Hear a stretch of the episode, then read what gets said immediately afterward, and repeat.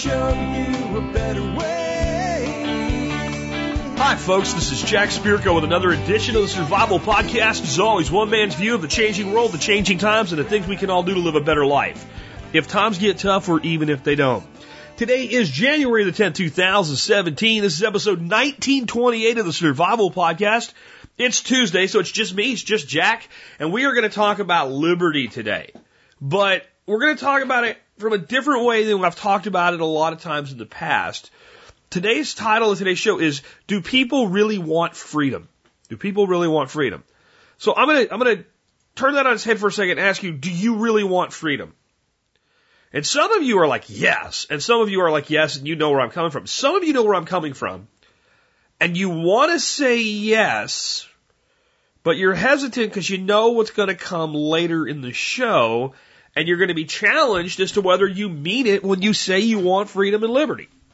And some of you are new to the show and haven't really listened before and thinking, what is this guy talking about? Of course everybody wants freedom. Of course everybody wants liberty.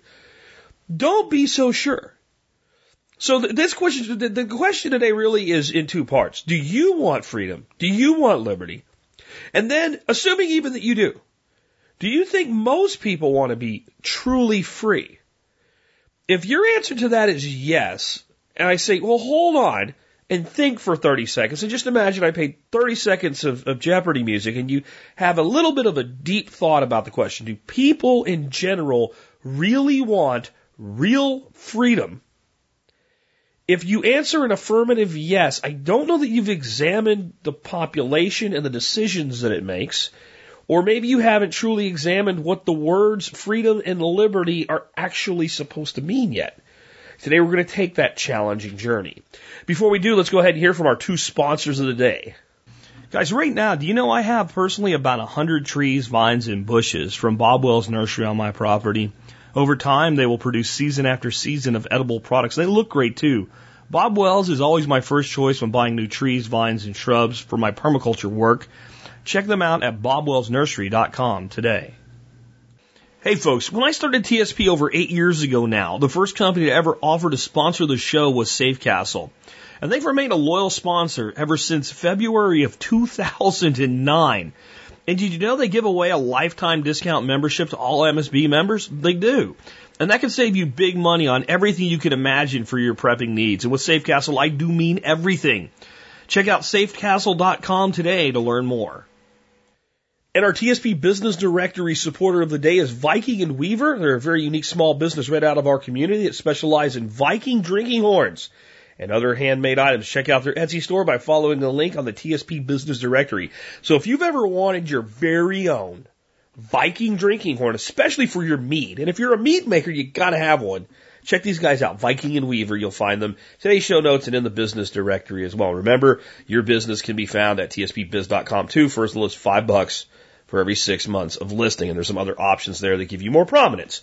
All right, next up, let's uh, take a look at the year that was the episode. The year is 1928 because the episode's 1928. And I have two for you for Alex Shrugged. Uh, Go on vacation and discover penicillin and killing for communism. That's right, Alex. Today we'll be killing for communism. There are many categories. Yeah, I'm just a little jacked up today because I'm happy. Notable births today. Elie Wiesel, author of Night, an account of his suffering in Nazi concentration camps, was born this year. Hosni Mubarak, who is still alive, president of Egypt after Anwar Sadat was overthrown in 2011. Che Guevara, communist cultural icon and mass murderer of the Cuban revolutions. If you don't know who he is, he's the, the, the bearded dude that sent all the young kids shirts so they have no idea who the hell he is. They just think he's cool. Because they're idiots. And Jack Kevorkian is born this year, labeled Dr. Death for utilizing his patients upon request and eventually convicted of second degree murder. And in entertainment, Shirley Temple is born this year, child star and U.S. ambassador to Ghana and later Czechoslovakia. I bet a lot of people don't know that. Uh, Mr. Rogers, Fred Rogers will create the show Mr. Rogers' Neighborhood. I freaking loved Mr. Rogers when I was a li- I'm talking a little kid, like four years old, five years old. I loved Mr. Rogers. Mr. Rogers is responsible for me wanting to be a freaking astronaut and, and, and, and really thinking I was going to do that and promised to my grandmother I was going to bring her back uh, moon rocks to make earrings out of. Such is the imagination of a child that we squander in our education system. Anyway, Philip K. Dick is also born this year. That is a sci-fi author whose works will become movies like Blade Runner, Minority Report, Paycheck, and The Adjustment Bureau. And Eddie Fisher, pop singer and father of actress Carrie Fisher. Uh, in other news, Bambi, A Life in the Woods is published in English. Mickey Mouse appears in Steamboat Willie. And a daily TV program begins. WRGB is broadcasting from Shedderneck, Shedder, I can't say that word. Sheknatardy, Sheknatady, New York. So daily TV programming begins this year where we have daily programming on televisions programming the minds of Americans. That's why they call it programming because it programs you. I had a hard time deciding between these two. I'm going to read Killing for Communism because I think it's important because it's it's part of the whole world war that's on the way and really heading toward us like a Mack truck at this point in history. Trotsky has been removed from the Soviet leadership, removed from the Communist Party, and banished by Stalin. Stalin might be insane, but a man with that much power can make his opinion stick, especially when the secret police is backing him up. Unfortunately for Stalin, one of his senior secret policemen has defected to the West. He says he has fallen in love with a teacher, but Stalin's personal secretary, another man, has also defected. It seems that no, those that know him best don't want to know him. Stalin will send out assassins to take care of these counter-revolutionaries, and in time even murder Trotsky. Lenin boasted of shooting thousands. Stalin will murder millions. In fact, the only person in the world who will murder more people than Stalin will be Mao Zedong of China. But Mao is not ready to take the world stage yet. Mao has just won his first battle as a commander before he puts the county chief to death by piercing him with spears. Mao recites a poem he has written to commemorate the event. Watch us kill the bad landlords today. Aren't you afraid? It's knife slicing upon knife. Nice guy. My take by Alex Shrugged. I'm unhappy with fascist, communist, socialist, progressives, Maoist, Stalinists. They're all not the same thing, but they're similar and often difficult to tell apart.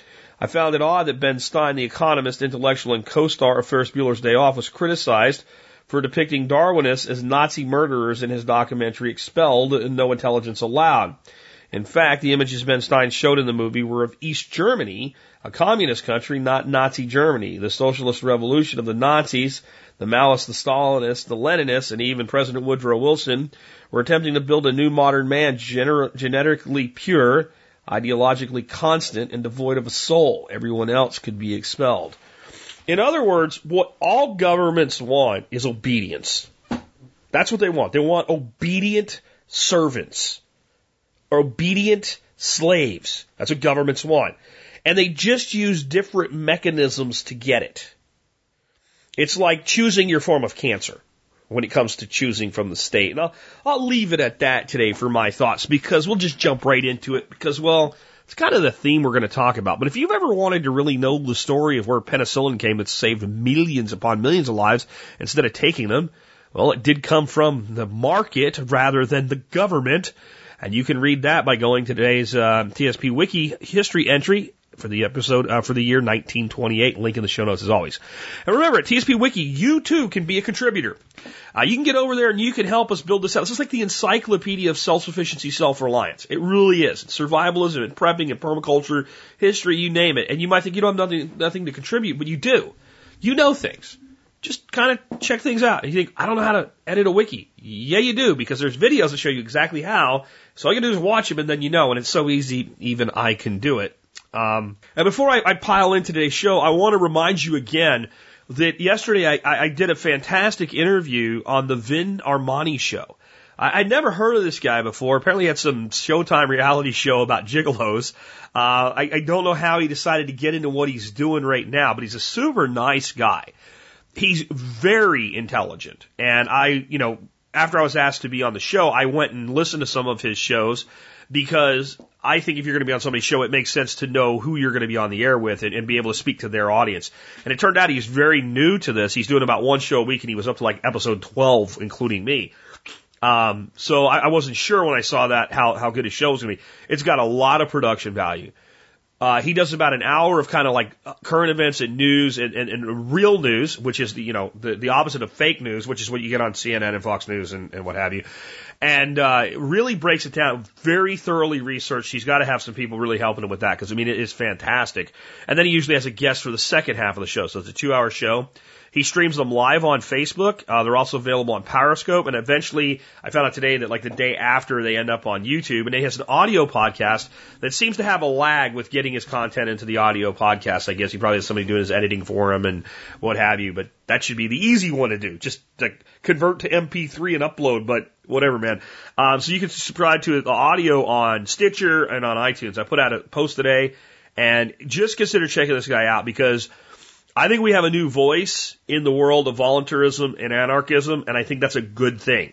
And, and what I liked about what I've heard from Vin so far is he seems very much like me as I'm an anarchist, but I'm a pragmatist.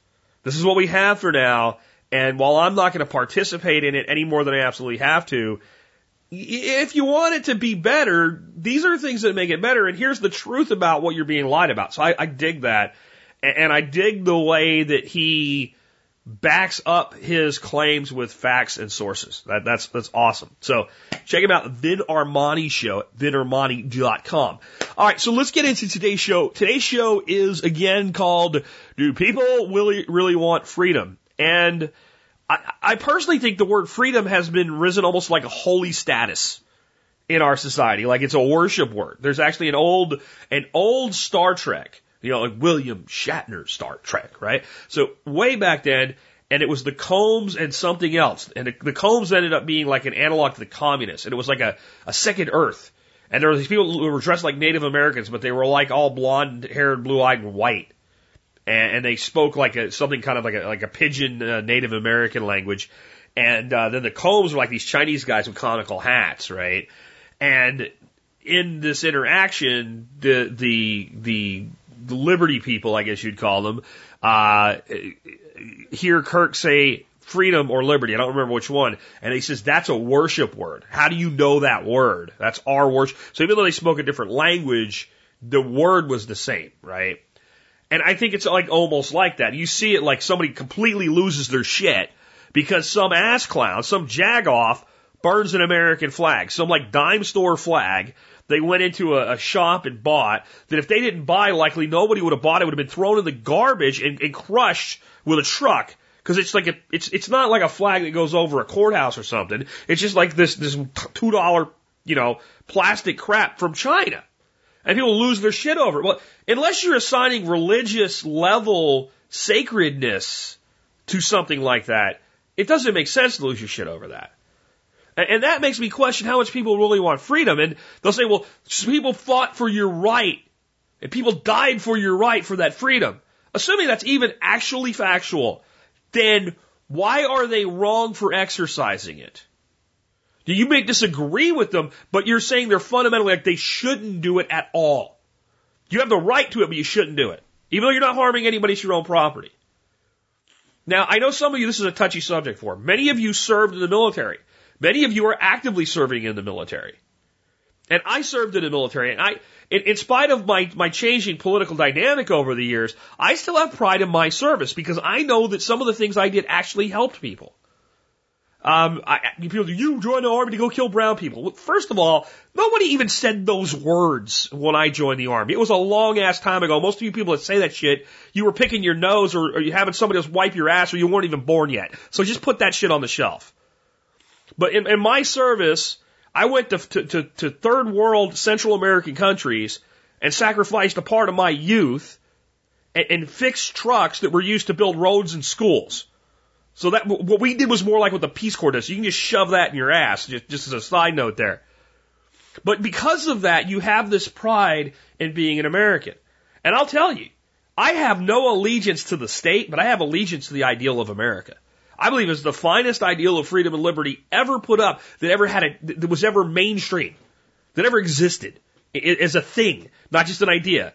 I think we can do better, but real voluntarism, real anarchism, other than tribal societies, has never really been given a shot. America was given a shot, and the people that were supposed to be the sentinels of that shot, us, we laid down on the job. we let our freedom be taken away.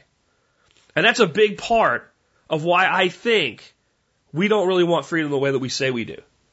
So understand, I actually want to start out so that I don't lose you guys with let's acknowledge the places where we do have more freedom than a lot of the rest of the world. Speech. We have more freedom of speech than they do in Canada. There's, there's hate crime legislation in Canada. I don't know if they call it that now, but we're like, if you don't address a transgendered person properly, you can be charged with a crime. In freaking Canada! I mean, we're not talking about the the the, the regimes of, of, of shitholes like Saudi Arabia and, and, and Qatar and Iran yet. We're talking about freaking Canada. You don't call the person Z or, or whatever the hell they want to be called, and they tell you that, and you you ignore it, and you hurt their feelings. You can be charged with a crime. Oh, screw off! You, you Canadians are nuts that you let your government do this shit to you. I guess you know we shouldn't talk too loud though, because boy, we're going to get into what this government does to us, and we lay down and take it like we like it. That's what we're going to get into today. But we do have more freedom of speech than most countries. Not all. There's some that are probably on par with us, but most. I don't know that there's any that would have more freedom of speech than we do in America, specifically protected freedom of speech. Because one thing to say you can say whatever you want, but if you live in a country where, well, the government officially won't do anything, but if you say some shit that's wrong and people come murder you and no one will do anything about it, that's not exactly freedom of speech either. Or more accurately, if somebody tries to do something to defend you, the government will intervene against that, but they'll just ignore it when you're being, uh, you know, having your throat cut with a machete because you did something that is culturally uh, offensive in that society. And there are places like that still today on the planet. The next place we have more freedom than than just about any country in the world that I know of, uh, in, in true freedom, there is is the right to keep and bear arms, gun rights. Um, I guess there are some countries that are kind of like war torn and everybody walks around with a gun and nobody does anything about it unless they're the other side and then they shoot at each other. But when it comes to a, a modern developed nation that you'd actually want to live in, I don't personally know of a nation with more more rights of gun owners than the United States. And the biggest egregious uh, uh, intrusions into those rights doesn't come from our federal government. It comes from state governments. And, and we'll talk about how that plays out today and the whole question, do people really want freedom when we look at some other things that have to do with going to lower tiers of government? We also have more freedom in the ability to build a business. There's probably not another nation out there where it's as easy for a person to just start up a business without interference and without, you know, buying off politicians and whatever. Now we have a litany of regulations that are unfriendly to business, especially at big business levels in manufacturing and things like that. Uh, the environmental codes alone are ridiculous, and I'm, I'm all for protecting the environment, but there's it, it should be a very easy thing to know whether you're doing it right or not. You shouldn't have to employ a team of people to make sure and file 10 kabillion reports to prove that you're doing what you say you're doing. Uh, but when it comes to like, if you want to start up a business and you want to, you know, do anything that the average individual entrepreneur want to do and just build a concern that you know you know makes you from fifty to a million dollars fifty fifty thousand to a million dollars a year. There, there's probably not another nation with as much freedom to do that and as much opportunity to do that as America. In fact, a lot of people, when they do start businesses today in other parts of the world, the biggest market they're concerned with selling to is us. It's us. So we have that going for us in a big way from a freedom standpoint. And we have probably, I would say the greatest, but we have extreme freedom compared to the global average with our ability to practice a religious faith or completely abstain from religion. Th- those are two, you know, different camps that should be completely on board with that freedom together. And, and there's a lot of times there's friction between those camps. I'm talking about believers and atheists. They seem to have the most friction. Well, they should completely embrace the freedom for both sides in that regard. And religious people should be as much for keeping religion out of government as, as, as atheists are. Because when you, when you put religion in government, it is only a matter of time before government intrudes on religion. But, you know, we do have that freedom. And people say, well, there's a war on Christmas or whatever. Just shut up because somebody told you happy holidays. Maybe that's what they wanted to say. Maybe you should just be happy somebody said nice, something nice to you. And, and, and start, you know, if you want to believe in freedom, then that person should have the freedom to say anything to you as long as it isn't, you know, shut up and give me your money like your government does. All right. So on that note, let's define freedom. Let's start out with what, what pure freedom is. And this is somewhat opinion. I can't tell you this is absolute fact because it's coming from my personal place of perception and confirmation bias. And no matter how hard we work to be clear of those things, we have them. We all do. But to me, pure freedom, whether I agree with it or not, pure freedom is that no one can tell you what to do unless you're harming another person. And you have no right to tell anybody else what to do unless they're harming another person. You have no right to their property. You have no right to anything. Pure freedom means that you are just allowed to do anything you want up until the point that you're harming another individual. That's actually pretty easy definition. But the, the problem is that most people don't define freedom that way. So when, when you say to somebody, are you, are, are you pro freedom? Of course I am. But if you give them that definition I just gave you, well, maybe, and they start humming and hawing and they start thinking about scenarios.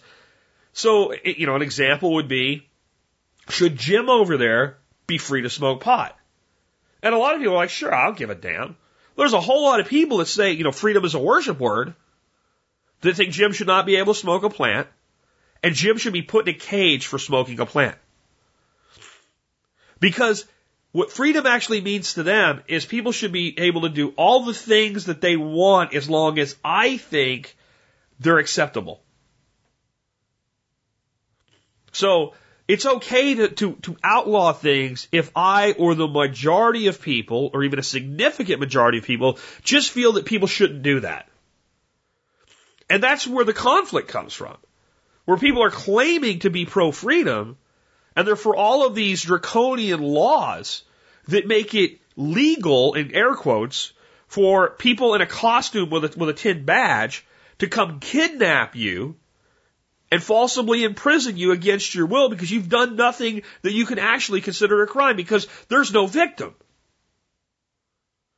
Anything that a person does without a victim and, and that we use the power of the state to find them, to incarcerate them. If you can't point to a victim for me, you don't have a you don't have a crime to prosecute. Even as a pragmatist, instead of an anarchist, as a as a pragmatist in our society, putting on my libertarian suit, you got to show me in this system who was victimized by this action. And the person victimizing themselves, well, if that's true to a degree, then maybe we can look at some kind of treatment or something for them if it, if it really is a problem for them. But if you can't show me who was harmed because of what they did, I don't have a crime. You're not going to, you wouldn't get a, a guilty vote from me if I were on a jury, if I was ever selected and then not thrown out, because I think I'd be thrown out pretty quick. But that's how most people define freedom.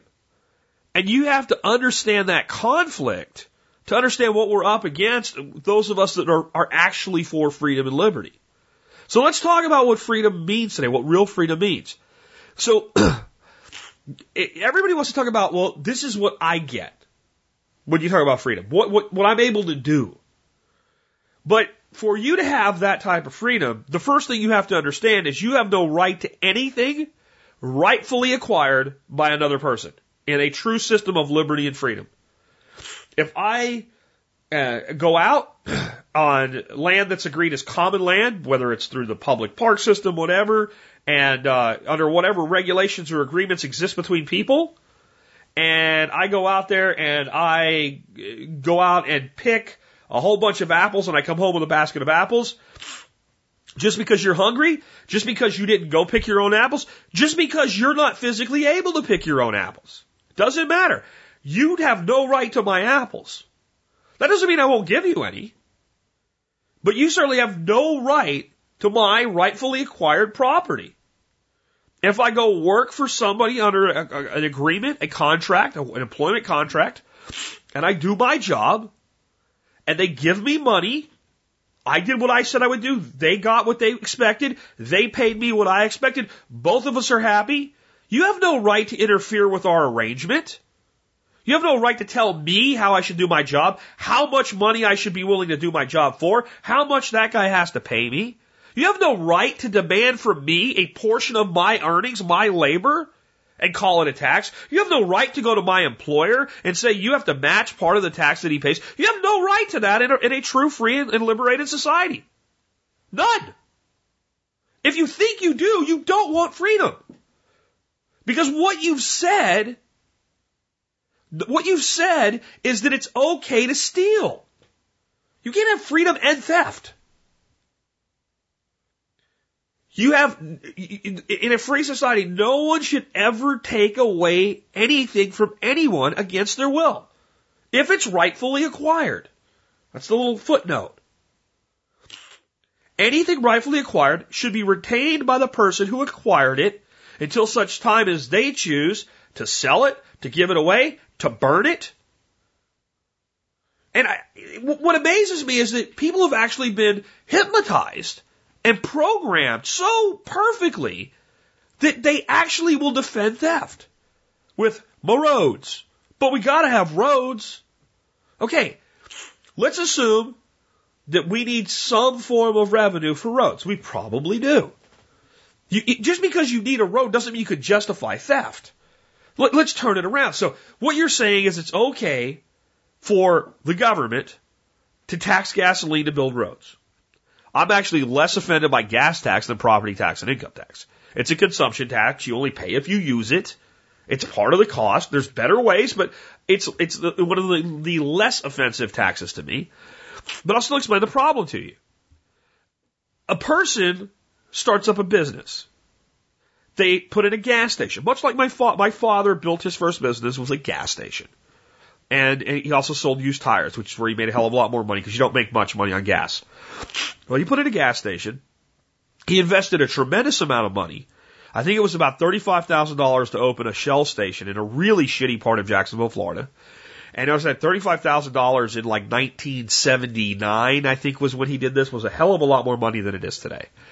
He killed himself working overtime in construction to save up that money to go out and make, cut a deal with Shell and pay for certain certifications so he could open up a service station under the Shell brand. After he did that, he began selling gasoline to the public. He's a private business selling to the general public. Person pulls in in a car, pumps fuel into the car. There's a number at the end of it. Let's say the guy puts 20 bucks in. He gives my dad and Andrew Jackson a $20 bill.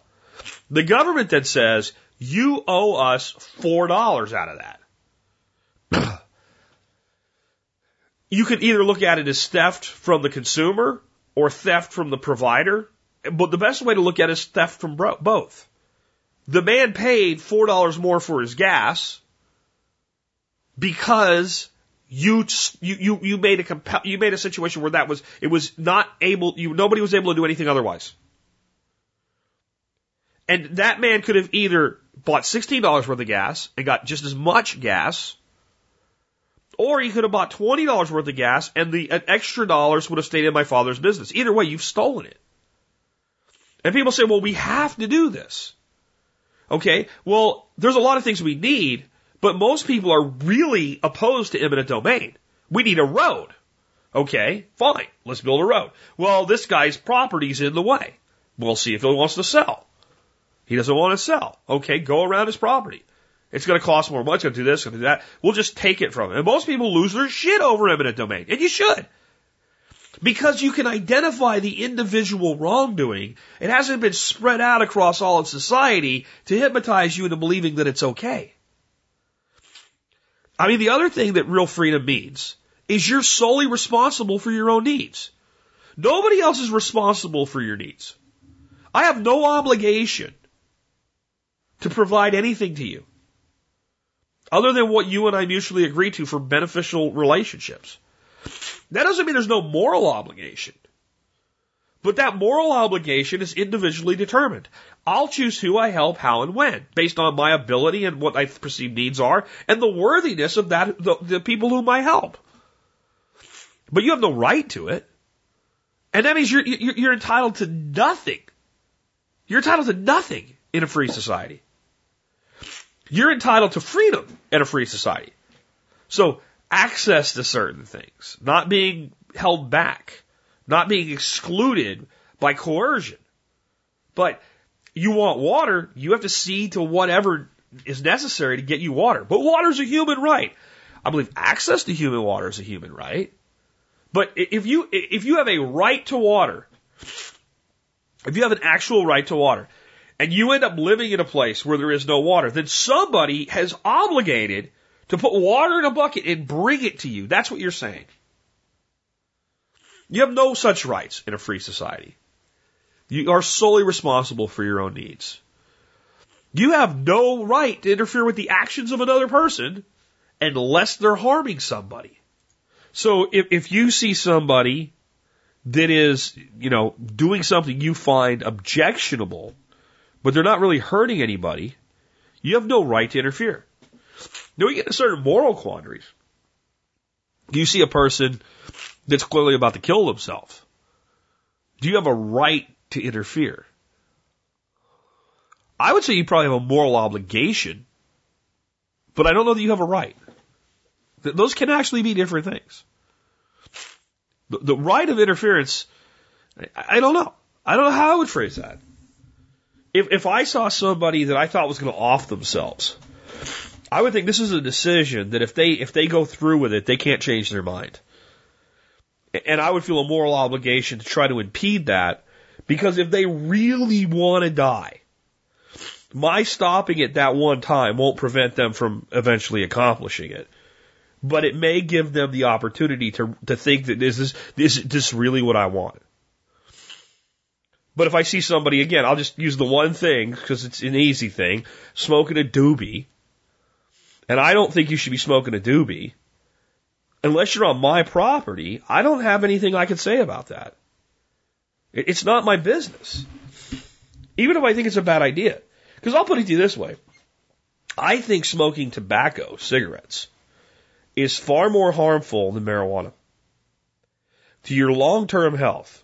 Simply because I've known a lot of people in my life that have smoked pot. I've never known anybody that would have smoked the equivalent of a pack or two packs a day of marijuana cigarettes. Most of the, the people that I know that, that, that use marijuana don't even do it daily. You know, it's it's like a, a weekend and Wednesday night thing or something like that for them. Uh, or if they do use it daily, it's like a certain time of day. I, I don't. I'm sure there's some people out there, but the the average pot user is not blitzed from the. They don't wake up in the morning. Like I was in the army. I had a roommate. I I really didn't like this because uh, you could smoke at the barracks, and there's really nothing I could say about it. But you know, the alarm clock goes off, you know, about 30 minutes before PT. It's still pitch dark outside. And, you know, you get up and you, you learn to, to function in the dark. You don't want to turn the lights on right away. It hurts your eyes. So you learn to function and what lighting is there, the light coming under the, the, the door from the common space outside and what have you. And I'd sit up and, you know, start to get my stuff out and I'd hear, Shh, there's the lighter and you'd see the glowing ember of the cigarette. The second the guy got out of bed, he was smoking a cigarette. And he'd smoke right up until PT started. And as soon as we're done with a PT run trying to be in shape, first thing he'd do is light a cigarette, smoke another cigarette. And all day long. I, I've never met anybody that smokes pot that way. So I think cigarette tobacco is one of the leading, leading causes of death in our country. I think tobacco in the form of cigarettes, when it burns at high temperature, the nicotine uh, that, that's released with that is one of the most addictive substances on the planet. I think it's horrible. But I have no right to tell you you can't smoke. I have no right to pass a law that says because this is bad for you that you can't smoke. I drink alcohol. Some of you feel more passionately that any amount of alcohol is wrong than, than I do about tobacco cigarettes. Doesn't mean you have a right to, to reinstate prohibition on, on alcohol. So, so what makes something like pot immune to that? Because most people would agree with what. Now there's some there's some zealots out there. Oh, that booze should be illegal. It should be. It's terrible. Ah, you know, and that, I, I can't even talk to that person. They're too far gone. They're too far gone. They're not ready for what we're talking about today. But most of you are would not be. Those of you that are opposed to legalization of marijuana out there would would not be for the prohibition of alcohol or tobacco. You got to think about the conflict there. Because if you want to talk cancer rates and emphysema and everything, it doesn't even get close to the, the health risks of the two in the pattern that they're generally used. Because cigarettes are so addictive. So addictive. Um, so my question is, do you really want freedom? When we analyze it like this, when we break it down like this, and, and, instead of talking about all the things that you can do or you can have, we talk about all the things you have to be okay with other people doing. And some of you are like, yes, Jack, yes, I know, I've heard this from you before. Yes, I want freedom. Okay, fine.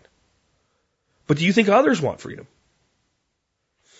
Do you think others want freedom? Because I don't believe that most people want freedom, and I believe I have proof. That the majority of people in, in this country, I would say about 10% of us, and it may be less than that, but about, I, I would guess at the, the, the, the optimistic high end, 10% of Americans are legitimately libertarian. Not they'll pop libertarian on a, on a, on a quiz or something like that, a, you know, a 10 question quiz online or something. Um, but it, if you actually have the deeper conversation about what that all means,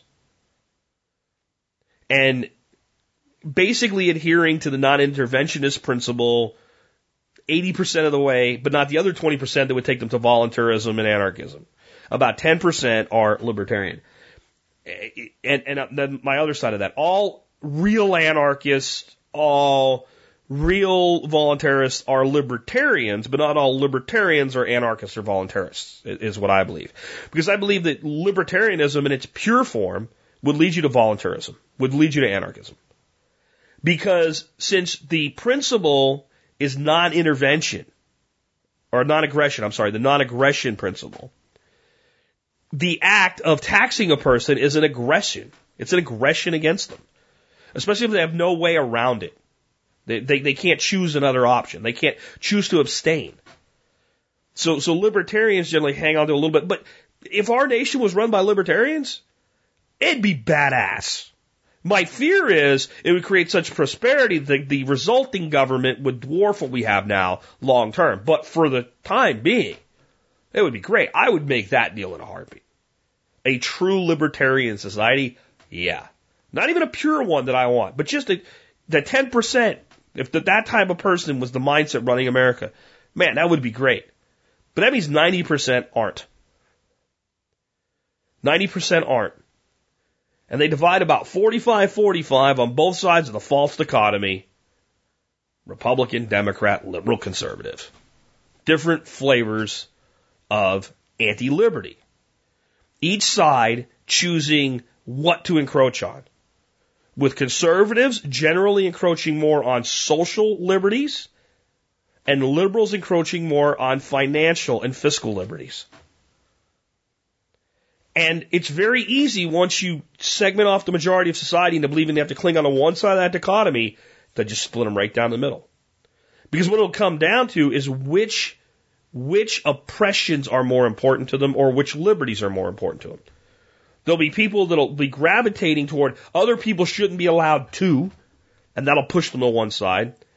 And there's people that will say other people should be allowed to, and that'll that'll pull them to the side that supports that, or at least appears to support that.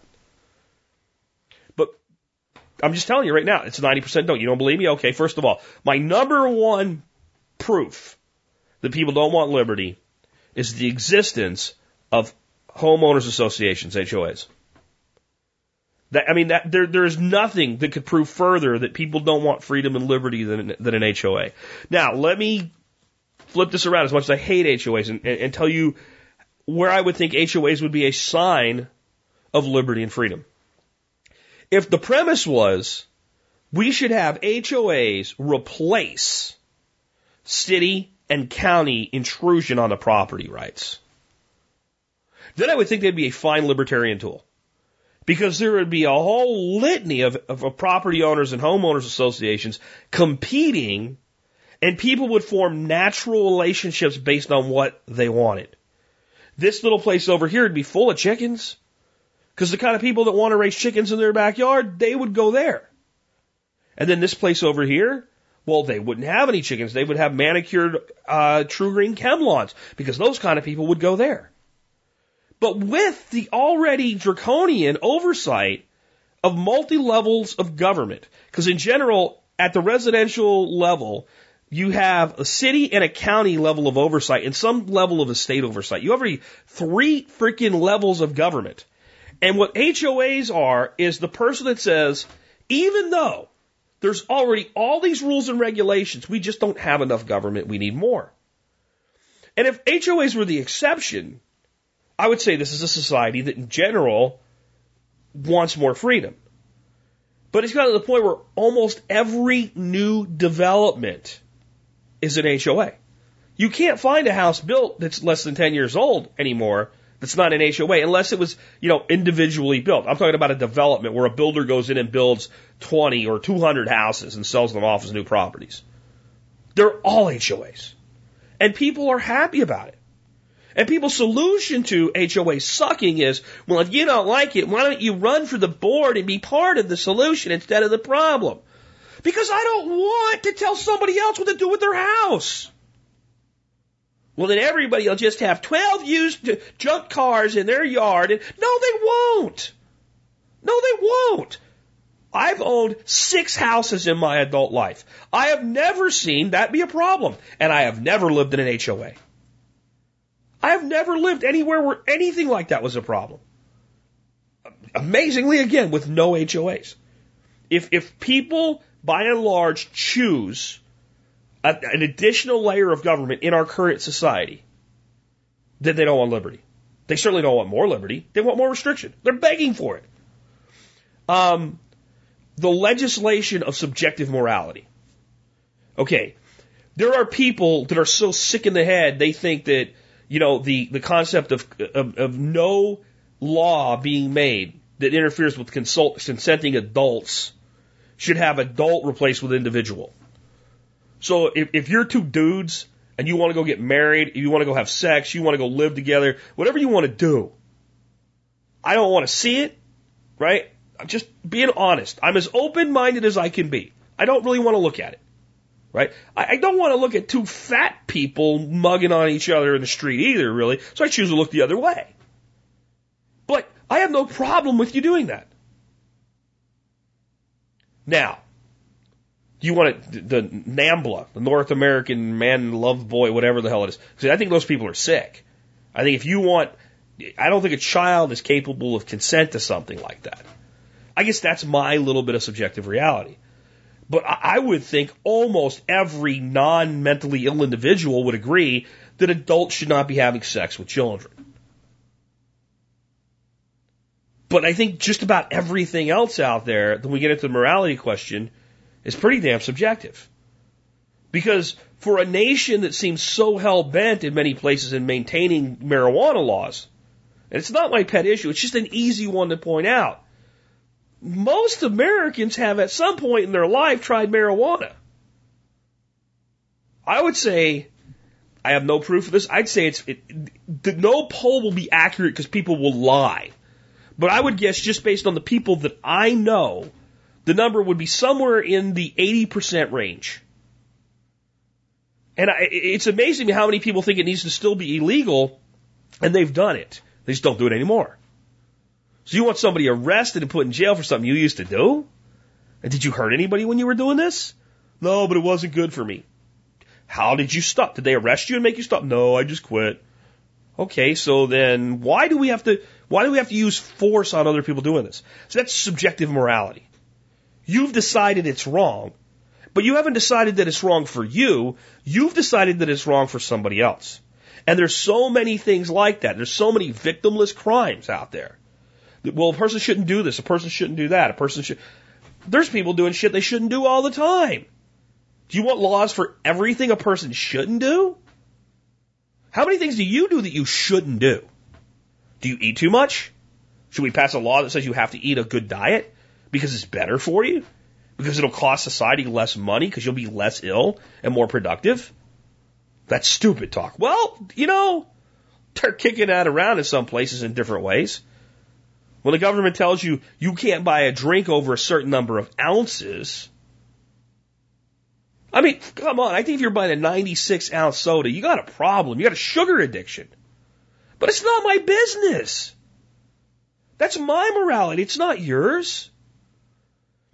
When we put laws on the books that stem straight from religious codes that would not exist in a purely secular sense, we're legislating subjective morality. And it's all over the place. You can't advocate for, for, for, for legislation of morality in the absence of a victim and tell me you want freedom. I just don't believe you.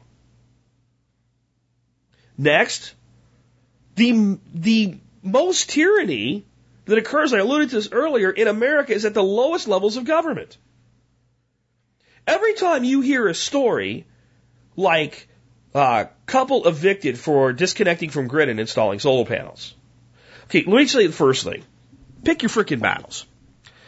If I was in a place where they said it's illegal to disconnect from the grid, I wouldn't disconnect from the grid. I'd give them their five buck connection charge and not use any power. You just, you just leave the connection there and throw the main breaker to off. There's no law against that. The law is they don't want to pay the power company their, their, their extortion money. So you, you, I mean, I don't think you should have to, but I think if you're smart, you do. I don't think I should have to pay my freaking taxes, but boy, the IRS gets their quarterly payments for me on time every time. We, we make sure we pay them that. Because then when we do our final returns, we want to make sure we get a return instead of owing them more money for a fine for paying them the right amount of money late. So I make a, a, a tactical decision. But that's what you, like, you never hear that the federal government is throwing this, this family out of their house for solar panels. You never hear the federal government sent the freaking U.S. Marshals in or the FBI to tear out a garden. You never hear the federal government is passing a law to make it illegal for this person to have a farm. You never hear of somebody losing their house over failure to pay dues to the federal government. You hear it in the form of the county and the city for property taxes or HOAs for, for dues. They're both forms of extortion. I didn't agree to this. I didn't, I didn't agree to this. I wasn't born into this magical social contract that you say that I'm born into. The reason this is important though is if you don't like the makeup of the Senate right now, and apparently like 88% of you don't, because I think the approval rating is something like 12%. But if you don't like the makeup of the Senate, it's difficult to change. it's actually pretty difficult for you to change who your your two senator clowns are that go to the Capitol from your state, let alone the whole makeup. It's very difficult to influence the presidential election. The, the, those levels of government are because of bureaucracy and just because of the sheer numbers of people clamoring for what they want and the white noise around it and the freaking popularity contest that freaking elections are, very difficult to change. You, you can't do it. You can convince yourself you can. You can say every vote counts. All right. Yeah. You lived in like four or five states this time, about 80,000 votes counted a lot, the rest of them didn't mean jack shit. There were no other surprises. And the writing was on the wall. Anyway. But in the end, you, you, you're, you'd still have the same monstrosity in place if there was Hillary Clinton. We just have to listen to her freaking mouth. I mean, that's the one thing Donald Trump's done so far is silenced her. I was tired of hearing that shrill, cackling nonsense that comes out of her beak. Anyway. But you can't change that.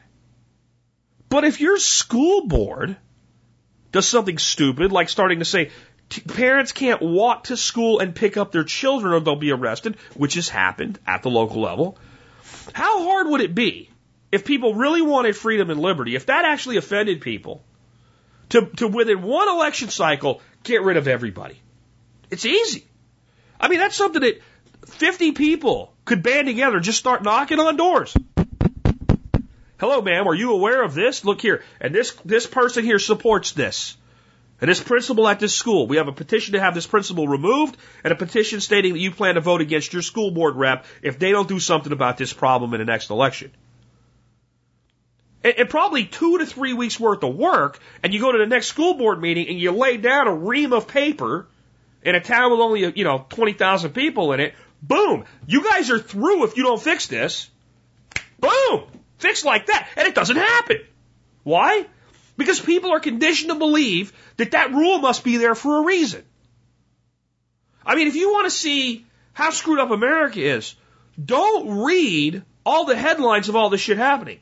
Go on social media or the comment section of blogs that post about it and don't read the people telling you how stupid it is that agree with you. Read the defense. Read the defense of these draconian things. And you realize people are completely brainwashed. And the majority of people are brainwashed. Because the majority of the brainwashed people don't comment because they don't care.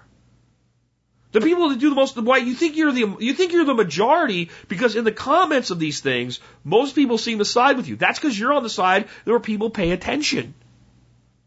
But read the defense of this shit. I, I, I, there's a law that they're trying to pass now that basically would give states the right to run their own facilities like for slaughtering poultry, exempt from the FDA and USDA as long as the stuff is produced in the state and sold in the state, and then the states would come up with their own way of inspecting slaughter facilities to make sure it's done clean. So it's not, oh, anybody anywhere that's named Bubba can open up a, a shop and, and process your meat in the dirt like, like that would, like that would even be what that market would accept.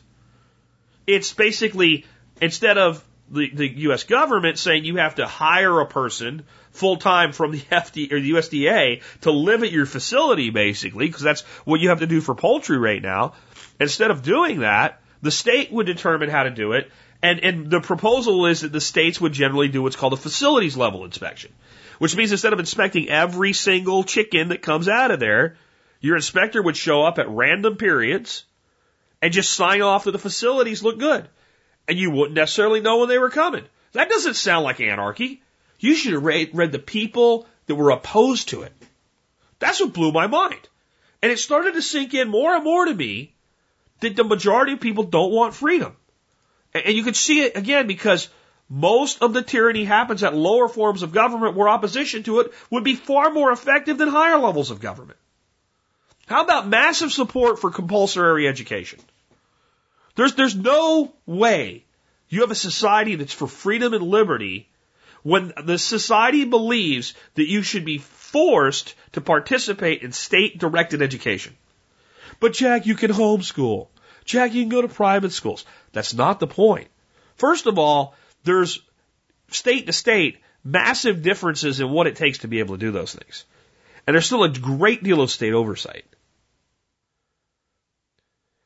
Why should it be possible for the state to arrest a parent because their kid doesn't show up for school? We live in a society where it's possible. And no matter how many solutions you propose, basically what you get is the person sticking their fingers in their ears and going la la la la la. They won't even they won't allow themselves to comprehend the solution. I gave a solution today on Facebook in a comment, and it was lambasted. And I'll tell you the solution. It was going way to the other side for me as an anarchist. Because I don't think there should be any taxes at all, and there's taxes involved in this. This was my solution. First of all, you remove compulsory education. 100%. There is no law that says you have to be educated. Because you can't force that anyway.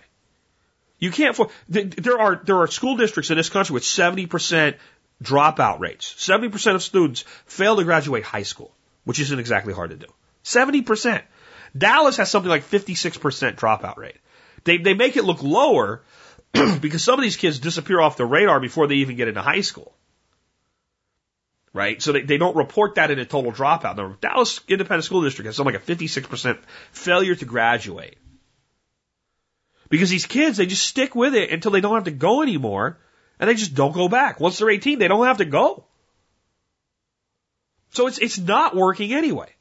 But the big thing by removing the compulsory thing is that it says the state has no right to direct how education takes place. None. That means that anybody can create a school. Well, we can have a school where children are beaten in the face with a with a with a shovel every day, Jack. You know, no, see that violates all these other laws that already exist and have victims in it. Okay? But this, this, the state couldn't tell a school, this is a curriculum you have to follow. This is what students have to be able to do by the time they leave. No, the school would decide their own curriculum. Parents that do homeschooling would decide they're completely their own curriculum. In Texas, that's what parents do right now. It works. Our homeschoolers kick the government schoolers' asses out of Texas. All over the map. College entrance, final test scores, and there's no requirements at all as to what curriculum you follow as a homeschooler in Texas. Don't tell me it doesn't work, it already works. So we just remove that first, step one. Step two, we have what they would call in healthcare the public option. If you want your kid to go to public school, we have a public school system and they get to define, the state gets to define how that school teaches, what that curriculum is. They get to do everything that they want to do inside that school system. Now you're going, well, wait a minute, Jack. It, it doesn't sound much different now, except there's no penalty for truancy. Oh, it would be very different, especially as I get to the next thing. The compulsory removal alone would create ma- massive opportunity for people to create schools and school substitutes. If we just got out of that business. It, what do you have to do to open up a school? You have to make the people that you're serving, your customers, happy. If the parents are happy and no other laws are being broken, you're not using it as a child sweatshop or something like that, then it's, it's none your business. None your business school. Okay? But what we say is, if we're going to allow this public option to exist, but I have the right to abstain from it, since you're taking tax money from me, I should have a right to get some of my tax money back. So we create a voucher system. That voucher system gives a parent 50% per year of what it would cost the state to execute, execute, I should say, uh, subliminal messaging there, right? Uh, to, for the state to educate the child. So that means in the state of Texas, for instance, we spend about $14,000 a year per student. If I take my child out of that system, you give me $7,000 a year to see to their education. Okay? And again, you don't get to define what that education looks like. I get to define what it looks like as a parent. Because most parents don't want their kids to be stupid. I take my seven grand of my kid and I go buy them the finest education I can get with that. You get to keep your $14,000, $15,000, whatever it is, to educate all of the students that show up to your system that's now voluntary. And all the rest of the money is given back in the form of tax cuts to the people paying the taxes.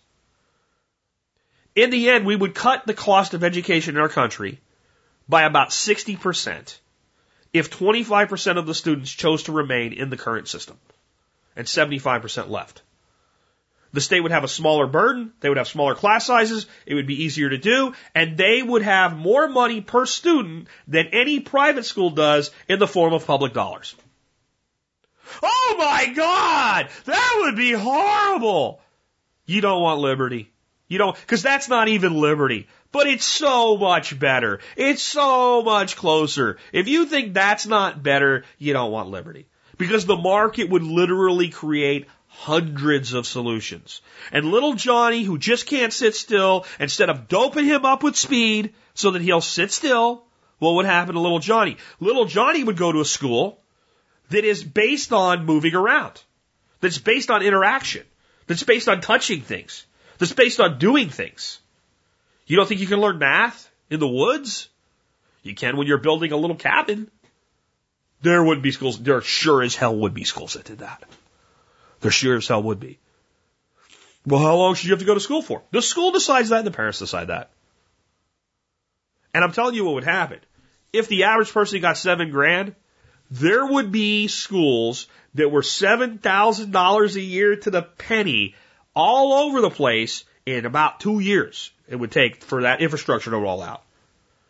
There'd be online components. There'd be places for kids to go. There'd be all types of things because you wouldn't have to take your $7,000 and go to one place.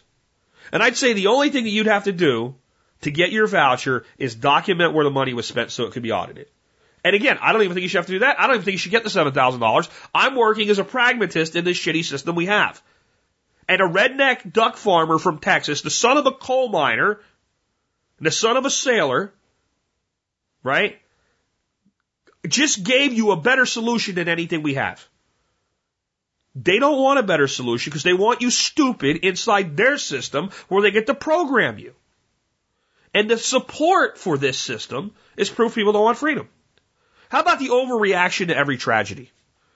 Every time there's a tragedy, some sort of mass shooting or something, oh, we got to do something. We have to do something. We have to do something. And even the people, like when there's a shooting, you know what the left wants? More gun control, more gun control, more gun control. But the right says, well, we don't need more gun control. We need this, this, and this. But there's, we have to do something. You know what? Sometimes people die. Now, if, if, if certain actions can be taken to, to lessen that, okay. But we lose our shit because five people are shot. Well, on the same day, across the country, hundreds of people died in car wrecks. No one gives a shit. No one cares. Someone kidnaps somebody and they're a pretty little white girl from a suburban neighborhood, everybody loses their shit. They don't think about the, the, the hundreds of kids every day that disappear. It's all wrong. And trust me, in a society that I advocate, there'd be less of that. There'd be a lot less of that. Because there would be no reprisal to me if I took you out for doing something sick like that. I'm just saying.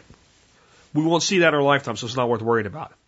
But the overreaction, the call for government to do something, that's why we have the Patriot Act, passed under a Republican. It sounded good. It's the Patriot Act. It's all patriotic and stuff. Yeah, they're, they're digging in all your shit. No, they're not. And then when it comes out under Obama that that's what they were doing all along, then you think it's bad. You knew that's what they were doing before, but your mafia boss was in control, so you thought it was okay. You want freedom. How people react when you say, I'm not going to vote. Oh my God. There, there is an almost violent reaction to, I'm not going to vote. I refuse to vote. Not from everybody, but from a lot of people. And it, it's on both sides. You could have someone tell you, you have to vote for candidate A, candidate A, candidate A, candidate A, candidate A. And, and you're like, well, uh, here's all the problems I have with candidate A. And this is why I can't vote for him. And figure you're going to vote for candidate B, which they're opposed to. They'll keep arguing with you why their guy's better. They will. But they don't get all upset about it. They don't like demand that you have a duty to vote for candidate A. But when you say, listen, just, this is irrelevant, because I'm not voting for this person either. And they go, what are you going to do? Waste your vote on a third party? And then they'll argue with you about that until you go, listen, I'm not voting for anybody. None of these people have a right to my endorsement. I'm not going to vote. There's an article I wrote quite a few years ago, the midterm elections last time called Why I'm Not Going to Vote in the Coming Elections. I'll put a link in the show notes. Go read the comments from this audience because I said I wouldn't vote. And if you, if you really wanted to track it down on Facebook, oh my, when I got outside of this audience, I was called of all kinds of things. I was called a surrender monkey, a surrender monkey, whatever the hell that is, because I refused to, to participate in the mass delusion that my vote means a damn thing and people get violent over it. If you get upset, if you get more upset that I won't vote then I would vote against you, you don't want liberty. People fought and died for your right to vote. I'm pretty sure that's not the case. I'm pretty sure I'm here willing to lay down my life so that Bob back home can vote, said no war veteran ever. Especially once the shit starts. Just saying. But if people died for my right to vote, they also died for my right not to vote. See, when you tell me I have a duty to vote, you're saying that all the people that are listed for a particular office, one of them is entitled to it. One of them is entitled to my vote. Well, I don't feel that way. Unless you give me someone that I feel is worthy of my endorsement, I'm not going to vote unless you give me an action that I can vote for or against that I feel is worthy, I'm not going to vote. So if you put a referendum on the Texas ballot that would be for the legalization of marijuana, I'll go vote for it because I am removing a power from government. If you gave me a candidate that even wasn't far enough for me, but truly espoused libertarian principles, I'll vote for them. But you give me Gary Johnson? Are you kidding me? It, it, I, d- what a complete disaster. You give me two former Republican governors as a libertarian candidate for president, and the one's high all the time and actually speaking better of Hillary Clinton than he is of himself.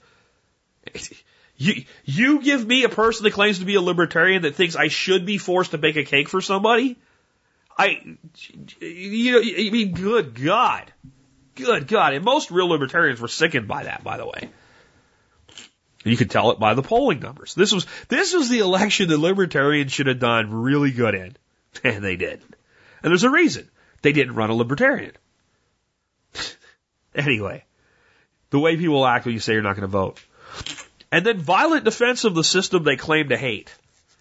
And when I say violence, I don't necessarily mean people marching in the streets and burning down shit, though that happens. I mean what I was just talking about, but to another level. If you start telling somebody, well, we need less government, they'll, a lot of times they'll agree until you start actually, you know, saying, well, where could we cut something?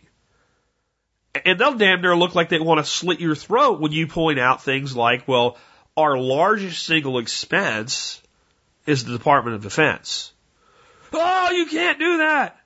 Ah, and they get mad. They get angry. Well, wait a minute. If we're going to make government smaller, it makes sense to look at the largest expenditures and say there has to be something in there that can be cut. There just has to be. When we spend more on defense than the next 10 nations in the world put together, there's some room. We could have probably have a bigger military with more capabilities for less money if we really wanted to. A lot less. Like 10, 20% less, which is a lot of money when you're talking about, what, 700, 800 billion dollars now? But just go, go start going through the list. We could cut the Department of Education. Oh, not my schools. Oh, not my schools. Department of My roads! My roads! That's really not the, you know, come on. People will violently defend the state. At the same time, they claim to hate the state. He loved Big Brother and he hated Big Brother. We're there. We've been there a long time. 1984 wasn't about the future. 1984 was about reality, the present. And I'll, I'll throw this in here at the end. The absolute rejection of Ron Paul. Ron Paul was absolutely rejected. And I know you say, look at his rallies. Look at, okay, I want to explain something to you. Look how well Bernie Sanders did against Hillary Clinton. He almost took her out. He almost took her out. And look how Ron Paul did. In reality. I know a lot of the Ron Paul followers, and I support Ron Paul as much as I can. From a standpoint of there's certain things that, especially since he's retired, that really bother me. Um, aligning with somebody like Porter Stansberry, that guy's a sleaze merchant. I don't know, maybe, maybe Ron's a little more naive than we think, and it just didn't seem as bad as it was to him. I, I don't know. I, I, I'd like to believe that. But when it came to an opportunity to put somebody in the White House that would actually look at the American people and say, I will do everything I can to increase your freedom and liberty. I would say 95% rejected him because he did about 10%. About 10% in the polls. But that was of Republicans. There's almost no Democrats did, did like cross the line in states where you can and said, I'm going to vote Republican to support Ron Paul. So cut it in half. So 5% population, even if it's 10, it goes right with what I said. Maybe 10% of this country is actually legitimately in their heart and souls, whether they know it or not, libertarian. I remember when I first found out about Ron Paul. It was from a YouTube video somebody put together. I think it would have been about 19, sorry, 2006. And I'd already made the change to libertarianism myself, but I didn't believe there were any libertarians in government. And then I realized, in spite of the fact that he runs as a Republican, this guy's a libertarian.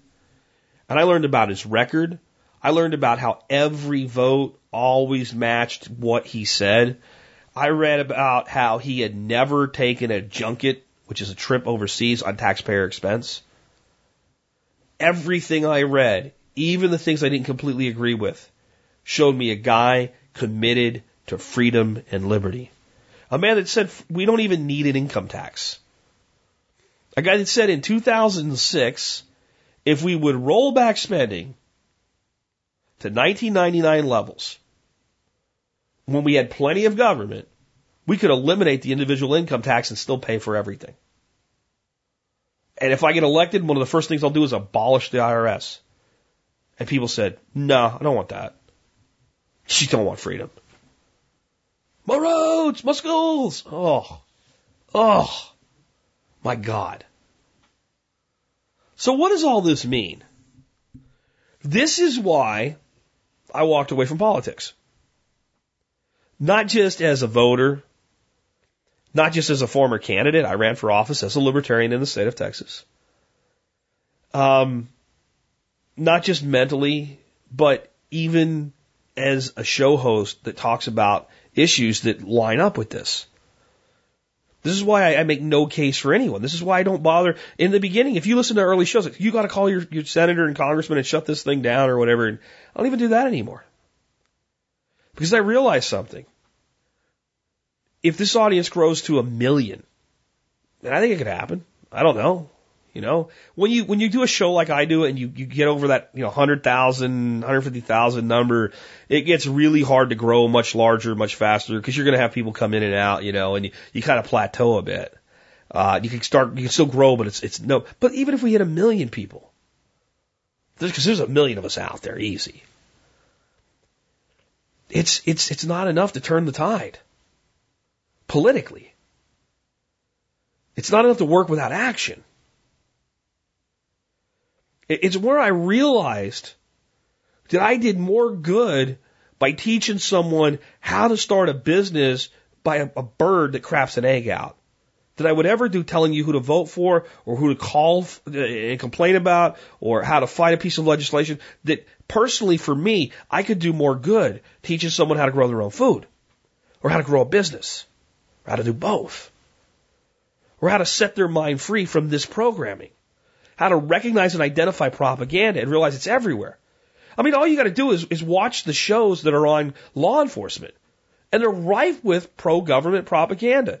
We like the show Criminal Minds, but boy, I love it now when my wife goes, it does that woman eye roll thing that no man can do, right? Um, it, during an episode, and I don't even have to say it because I know she saw it. Man, I love that. Yeah, she gets it. America, right? I love that. But I can do more by teaching you about that than, than, than compelling you that, well, we have to vote for this person because they're the lesser of two evils. I'll be honest. While I did not participate in this election, and I refuse to, and I will not endorse Donald Trump as President of the United States, when he won, I was happier than I would have been had Hillary Clinton won. Absolutely. That's because you're more right leaning. Well, in some ways, maybe. In some ways, maybe. But I don't know, whenever I take those tests that I talk about, I always come out as a left leaning libertarian. Which I find odd because I don't consider myself that. But that's just how those tests always come out. So that's the principle of, of the, the concept of left leaning libertarian. I don't want anybody to divorce it though. You know, should everybody have food and clean water? Sure, yeah. But the question is not asked, should you be required to provide it to them? Because then I would answer that differently. So I think they're skewed. That's why I mocked them a little bit. But yeah, I, I, I don't think we should be able to just destroy the environment. I don't think that people should be hungry and starve. I believe there's better ways to solve those problems because we have people hungry and starving right now and we're destroying the environment right now. So don't tell me we can't do better. Don't tell me a different system couldn't do better. But I realized that I could do more for everything that I cared about by walking away. It's, it's, it's a movie theater. And I've seen this movie many times. There's still popcorn and sticky soda residue on the floor and things that are far worse. And they've just gotten done with the coming attractions and they're about to play the same movie for me again. And you might boo and jeer that I get up and leave the seat and walk out the exit door. But I've left you peacefully behind to watch that movie if, that, if that's what you want to do. But I ask you, what will it gain you? What will it do for you? How will it make your life better? How will it make your children's lives better? Do you think you're the reason Donald Trump won if you are pro Trump? I guess if you're from a few states, you at least contributed a little bit. If you're from Wisconsin or something, yeah. But if you're from Texas, California, yeah, yeah, no impact. Do you think your kids' lives will be better under Donald Trump than Hillary Clinton? I'll be honest, as a pragmatist, I think they might be. I think there's a lot of things this guy might do, if given half a chance, that could be better than what we have. It'll still be terrible. It'll still be egregious. It'll still be trampling liberty. They're, they're grilling Jeff Sessions right now. I watched a little bit of it before they vote on him for attorney general. I haven't heard anybody ask him about marijuana. You know, are you going to go? I mean, my question would be, as Attorney General, are you going to turn on, on, on states like Colorado, where people have legitimate businesses sanctioned by their states, and go in and interfere using federal overreach? Is that what you're going to do? Because, you know, you said things like, no good person uses marijuana. It's a pretty broad brush there, Jeff. Oh, I meant the honorable senator. I'd call him Jeff. You work for me, jackass. Don't, don't, don't tell me to call you honorable anything. You're not honorable just because a bunch of people put you in charge. But I realized again, guys, it's all meaningless. It's all meaningless. We have to pay attention to it so we know how it's going to affect us. But it's going to come out the same way. And if we want to affect real change, we have to do it in our own lives.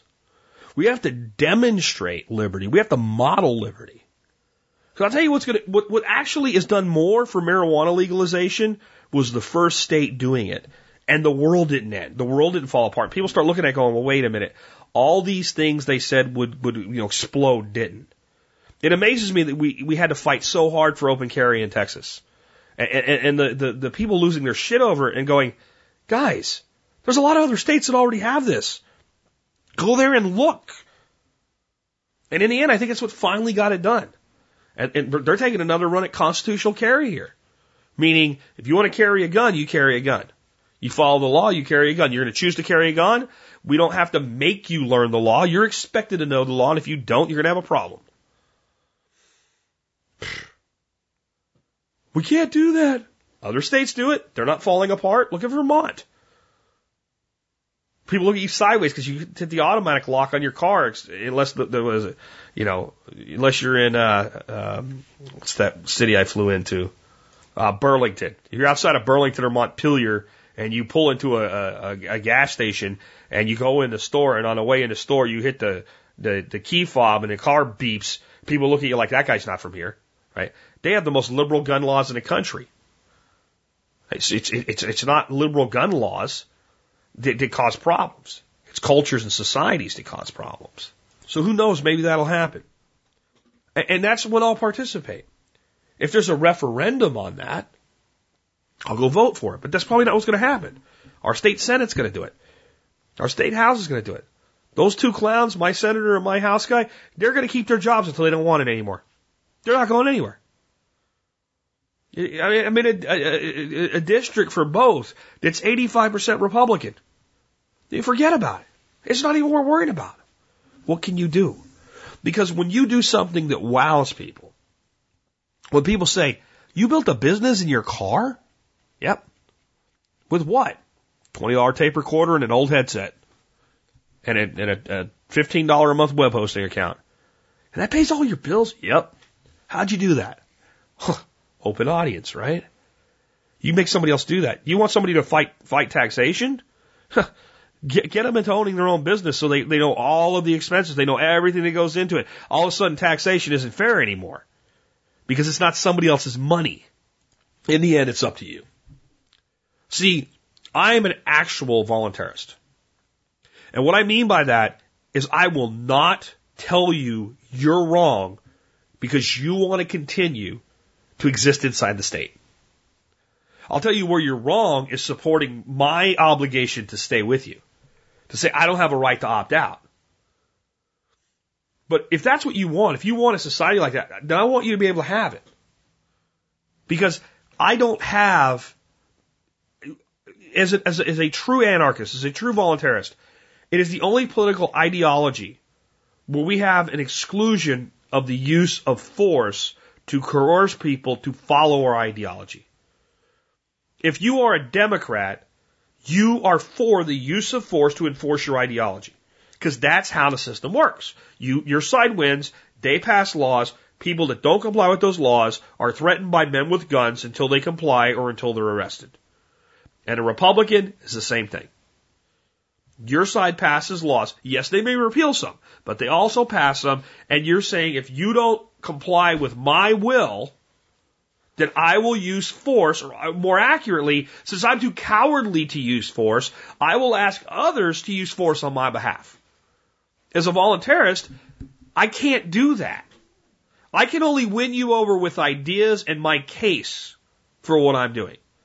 And if you want to stay inside this system, if I, if, if I mean what I say, I have to be okay with that. And I have to say, I just so far have not done a good enough job explaining my side. I have not demonstrated sufficiently that what I advocate works. I have not proven my case. And it's up to me to work harder to prove my case. I can't use a gun. I can't use the threat of a gun. I can't use another guy with a gun. I can't use any sword or spear or knife or gun or weapon or apparatus of force to compel you to embrace my idealism. Because I actually believe in freedom and liberty. Do you? Does most people? Something to think about. With that, if you like this show and the work that I do, please consider supporting me by joining the Members Support Brigade. You can do that by going to the survivalpodcast.com and clicking on members to learn more. For just $50 a year, that comes out to 18.3 cents an episode, you'll get discounts to over 70 companies selling things you're probably buying anyway. I would reckon, I would reckon that most people in this audience could join the MSB, check out all of the vendors there, make note of who they are what they do, print that out, keep a list, and say to yourself, self, whenever I need something, before I go buy it somewhere else, I'm going to see if somebody here provides it and if there's a discount on it. And if you did that for a year, I would reckon most of you would get at least 150 to 200 dollars in discounts for a product that's 50 bucks. That's what I put together with the MSB. And I know some of you say, I don't even care, Jack. I just want to support you. That's okay too. I believe in voluntary association. If you think the content's valuable, if you think it's worth listening to, if you think it's worth a couple dimes an episode, consider joining. Go to the survivalpodcast.com and click on members. And those of you that have served us at home or abroad by joining the military, uh, by being in the Peace Corps, or by being a first responder, like law enforcement or firemen or paramedics, EMT, any of those things, you all qualify for a service discount. You just uh, email me with TSPC service discount in the subject line. Tell me about your service in one or two sentences and do that before, not after you join. And I'll send you the discount code to save even more money on an already great product. Then the super duper easy way to support us is most of you buy stuff from time to time on Amazon. Whenever you're going to buy something from Amazon, I just ask that you do something for me. Go to tspaz.com. tspaz.com. tspaz.com. When you do, you'll see a link. When you see that link, it says click here to go to Amazon, click that link. Go to Amazon, buy your stuff. That's it. That's all you gotta do. It's very easy. And because I don't believe in just asking people to do things, this is why I do the item of the day. I believe that my job is to bring you information, to make you more informed and to give you more options than you had before. So every day I bring you an item of the day. Today's item of the day is Healing Solutions Peppermint Essential Oil. I'm a big fan of essential oils. And I'll tell you this, the truth. This Healing Solutions, I'm sitting here holding a bottle of it in my hand right now. It is the first essential oil I've bought from this company. And in general, as long as I'm buying a true essential oil, I don't care where I get it from. Because as long as it's a real essential oil, it's going to work. How do you know if it's a real essential oil? This is important. This is what I'm about bringing information. You read the ingredients. And uh, it should have nothing but oil distilled from whatever it is. If it's if it's if it's oregano essential oil, it should have oregano in it. They might have the Latin name, but that's the only thing. If it says any other oil, then it's not a true essential oil unless it's a blend. If it's peppermint and lavender and it's got those two things in it, it's essential oil. But if you see something like extra virgin olive oil or avocado oil or something like that, what you have is a diffused oil, possibly infused with essential oil. But it won't be as strong, it won't be as powerful, it won't be as good as a real essential oil. But like I said, I, I had not bought this brand before. I, I think the most important thing that I'm putting out today in my article is what I just gave you. Not the brand, but how to know that you're getting a real essential oil. Now, the reason I chose this one, it was available for one day delivery last night, guaranteed to be here by today, and uh, for free as long as the order was over 35 bucks and my wife wanted something for our grandkids. So that made it an easy choice. I knew it was a real essential oil. It got here, but then I got to try it and say, yeah, this is, you, you know, when you deal with peppermint essential oil, you take one whiff, you know. Why did I want it that fast? I've been doing my best to keep it from you guys from voice standpoint, but I have a head cold right now. My wife has infected me with some cold that she had last week. She's over it. Now I got it. And I can't breathe to sleep at night. I mean, through my nose. I can breathe through my mouth, obviously. Nobody wants to be a mouth breather, right? You've probably seen that commercial. But it's really hard for me to breathe through my nose. You take a couple whiffs of peppermint oil, and in most instances, it really opens up the sinuses. What I do is I take a little bit on the tip of my finger and put it like right at my nose holes, and, and that really does a lot to open up my nose holes. We had run out of this, or actually we have some of this somewhere we couldn't find it. It got put away. So I wanted it quick, so I chose to get it. So I usually share stuff with you that I actually use myself. In this case, peppermint essential oil. The other thing I like peppermint essential oil for is if I have a headache, especially not a raging headache, but when you're just starting to get it, like, oh, I'm going to have a headache, you know, or maybe you had a little too much adult uh, beverage the night before, not a lot, but just a little bit, you just feel a little lethargic and a little bit of that head. Couple whiffs of, of peppermint oil and a walk outside, you generally feel better. It's energizing. I have an article I linked to with 25 uses for it. And with, you know, essential oils, you might want to get a diffuser. I have a link to the one I think is probably the, the best value on Amazon in the article as well, uh, which is basically just a thing you put some essential oil in it, it sprays it into the air, and makes the house smell good. Um, you might want to consider it, and you might want to learn more about them. I'll be doing a show on essential oils in the future. Uh, I want to point out I'm not claiming that essential oils cure or treat any disease. I just am telling you what I use them for and my results, and I have to say that to protect myself from the state that's out there to protect you by, you know, it, it, let me tell you something. If someone went out and wrote an article claiming that vitamin C cures scurvy, and they weren't a doctor, and they were doing it for the purpose of selling vitamin C, even though it's a completely true statement, the vitamin C they're selling now becomes a drug, according to the FDA, and it's it's illegal for them to do it, even though they're telling you the truth. That's your government protecting you because you want freedom, right? Anyway, check out uh, essential oils, and again, I will be doing a show on them uh, probably within a, within a month or two. I'll be doing a show. I'm going to take some time and, and, and actually learn more uh, about them so I can bring you some new information because we have talked about them before.